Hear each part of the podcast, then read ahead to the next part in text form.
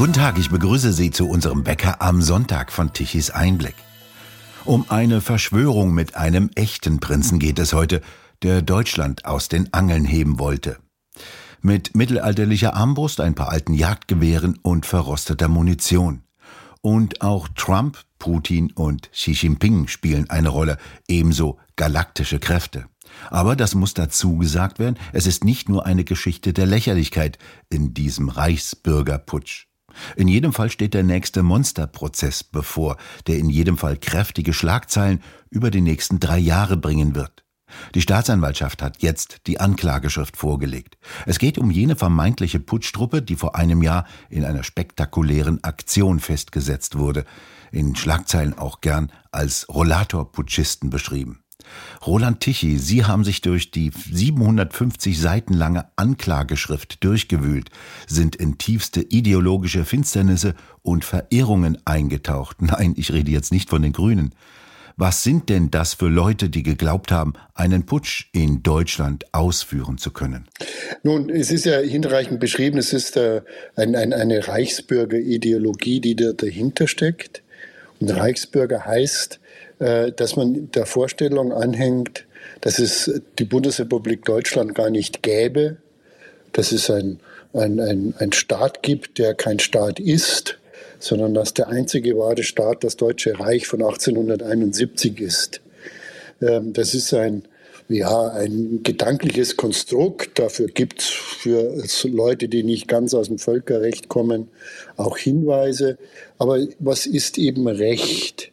Tatsächlich gibt es Deutschland, es gibt deutsche Regierung, es gibt eine Bundeswehr, es gibt äh, Militär, es gibt Polizei. Wir sind international anerkannt als Staat. Also das ist schon ziemlich, ähm, sagen wir mal, abseitig das Ganze.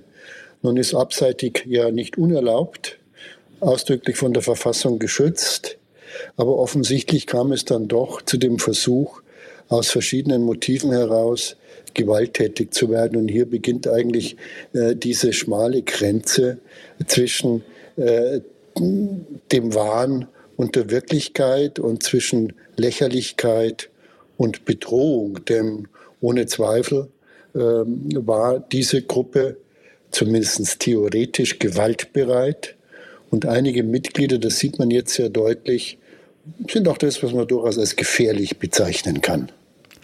Etwas abseitig ist ja nicht nur die Überlegung oder die Ideologie der Reichsbürger, sondern auch, worüber wer uns eigentlich regiert. Ein tiefer Untergrundstaat, äh, der irgendwo unter uns haust und von dort aus regiert.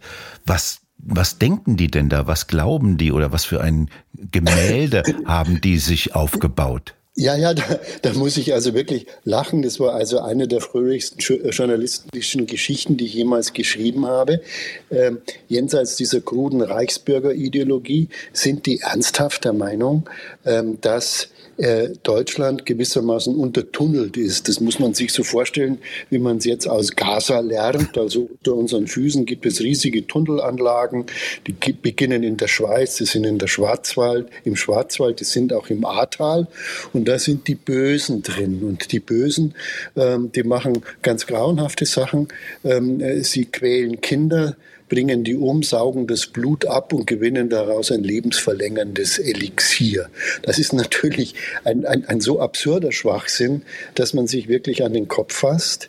Es gibt verschiedene Varianten dieser Überlegungen. Also man war zum Beispiel der Ansicht bei dieser Gruppe, ähm, dass auch im Ahrtal dieses Hochwasser vor knapp zwei Jahren, dieses Hochwasser nicht natürlichen Ursprungs war, sondern es ist gemacht worden, äh, um zu vertuschen, dass da 600 Kinder im Ahrtal und 700 Kinder in einem äh, Bunker der Regierung äh, als Leichen sonst zu finden gewesen wären. Und gleichzeitig beobachtete man dann Flugbewegungen aus amerikanischen und kanadischen Flughäfen, von denen man dann an, äh, die, die Vermutung hatte, die fliegen jetzt die Kinder aus den deutschen äh, Tunneln raus. Also das ist schon eine ziemlich wüste Angelegenheit, wenn man sich sowas vorstellt. Und Ähm, ich habe ja das versucht in meinem Beitrag, der jetzt am Wochenende auf unserer Seite erscheint, äh, das darzustellen. Also das waren die Bösen und dann gibt es die Guten und die Guten ist eine Allianz aus über 20 Militärstaaten. Dazu gehören die Alliierten des Zweiten Weltkriegs. Dazu gehört natürlich Russland als Teil dieser ähm, Gemeinschaft, aber auch Xi Jinping aus China ist ein Guter und die bilden eine Allianz und diese Allianz rettet dann Deutschland. Und äh, äh auf der Seite Deutschlands stand eben dann dieser Prinz Heinrich der 13. Reuß zur Verfügung oder Heinrich der 13. Prinz Reuß, um seinen korrekten Titel zu zitieren, ähm, stand dieser Prinz Reuß zur Verfügung, äh, um gewissermaßen als äh, Souverän Deutschlands mit den Supermächten zu verhandeln, wie es denn weitergeht in Deutschland. Es erinnert mich ein bisschen ähm, an die Kiffhäuser-Sage. Die Kiffhäuser-Sage geht ja davon aus, dass die Welt untergeht und alles ist ganz schlecht und dann kommt Kaiser Barbarossa ähm, aus dem Kiffhäuser herausgeritten mit seinen Rittern, Knappen und Edelleuten und führt die letzte große Schlacht, äh, die dann äh, das Böse beseitigt. Also das ist das äh, eine dieser stringenten Ideen dieser Leute, die sich vermischen zu einer Sagenwelt, zu einer Wahnwelt. Äh, und äh, da weiß man schwer damit umzugehen. Was meiner Meinung nach entscheidend ist, dass es da zwei Bereiche gab. Das war der sogenannte Militärbereich, der sogenannte M-Stab, militärischer Stab, so ganz gewichtig. Da waren vor allen Dingen Figuren drin wie Pescatore und andere, äh, zwei Oberste der Bundeswehr, früher äh, Leutnants, äh, ein Survival-Trainer, der früher Leutnant bei der Bundeswehr war und anders, andere schon irgendwie gefährlich wirkende Figuren mit Nahkampfausbildung, zwei aus dem Kommando Spezialkräfte. Also das waren Männer oder sind Männer, äh, denen man nachts nicht unbedingt begegnen möchte, so als harmloser Spaziergänger. Die bildeten den militärischen Teil und die suchten sich auch eigentlich nur den Prinzen, damit dieser Prinz Reuß gewissermaßen die Verbindung herstellt zur Allianz der Weltretter.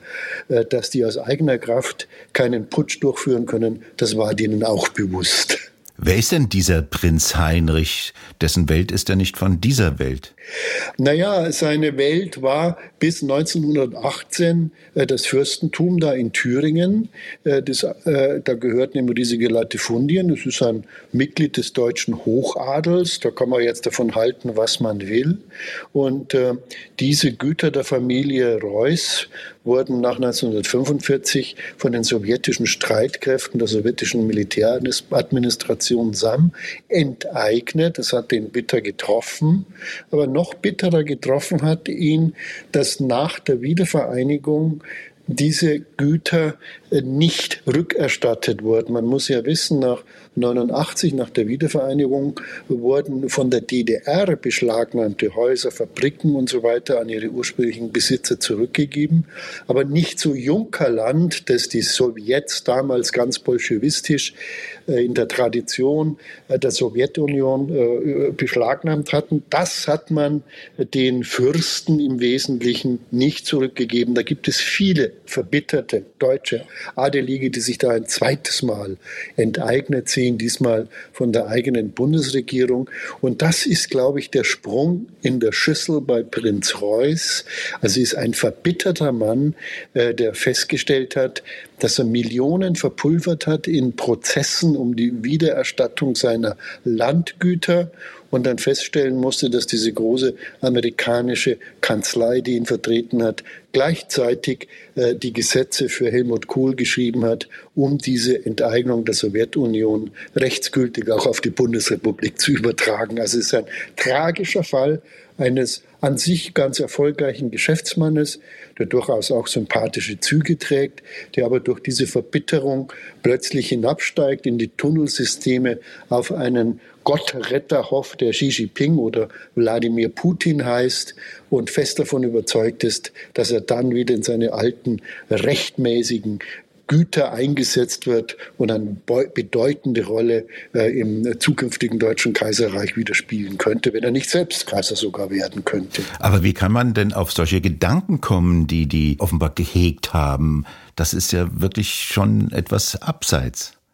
Es ist in der Tat etwas abseits und ähm, wenn man sich intensiv mit der Sache beschäftigt und ich bin da äh, tief eingetaucht und äh, musste immer wieder schallend lachen und gleichzeitig hat mich ein wahrer äh, Grusel erfasst, weil ähm, äh, es so nahe beieinander liegt. Denn nun kann man ja nichts dagegen haben. In jedem Land darf jeder äh, so verrückt sein, wie er will, äh, solange er den anderen nicht an die Gurgel geht. Die Frage ist halt, und das wird das Gericht zu entscheiden haben, oder werden die drei Gerichte in Stuttgart, München und Frankfurt zu entscheiden haben, war das jetzt eine ähm, Veranstaltung von Narren ähm, oder sind es gefährliche Menschen, die anderen Leid antun kann? Das ist jetzt die Sache, an der sich dann äh, Juristen die Zähne werden ausbeißen müssen. Wenn man so will, ist ähm, ja jetzt die lustige Sache, äh, dass dieses wirre Denkmodell der Reichsbürger und Tunnelgläubigen ähm, übersetzt wird in eine juristische Fachsprache und man sucht überall Paragraphen zusammen, wogegen sie verstoßen haben könnten. Denn Tatsache ist natürlich auch, sie hatten Waffen. Das klingt martialischer, als es ist. Also es waren äh, eine Reihe von Schusswaffen, darunter allerdings nur ganz wenig moderne funktionsfähige. Es waren Munition verschiedenstes Kalibers, es waren Säbel, es waren Arm, eine Armbrust dabei. Also ein ordentlicher Hamas-Terrorist oder ein RAF-Terrorist der guten alten Schule würde wahrscheinlich weinend davongelaufen sein, wenn er den Krempel gesehen hat. Aber natürlich kann man auch ähm, mit äh, solchen Schrott fürchterlichen Schaden anrichten und sie waren schon dabei, sich darauf vorzubereiten. Also ein Beispiel, sie wollten den Bundestag besetzen, äh, die Regierung und die Abgeordneten, die sie da finden, gefangen nehmen und eben dann äh, dem Internationalen Gerichtshof der Allianz ausliefern. Also ähm, ja gut, jetzt äh, stellt man sich davor, da dringen tatsächlich ein paar ein in den Bundestag.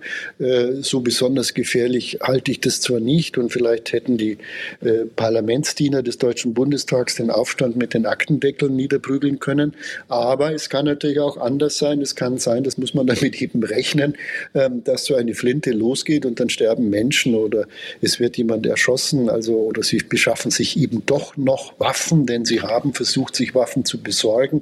Hat nicht so gut geklappt. Sie waren eben Bundeswehroffiziere und da klappt es ja mit der Waffe nicht so unbedingt.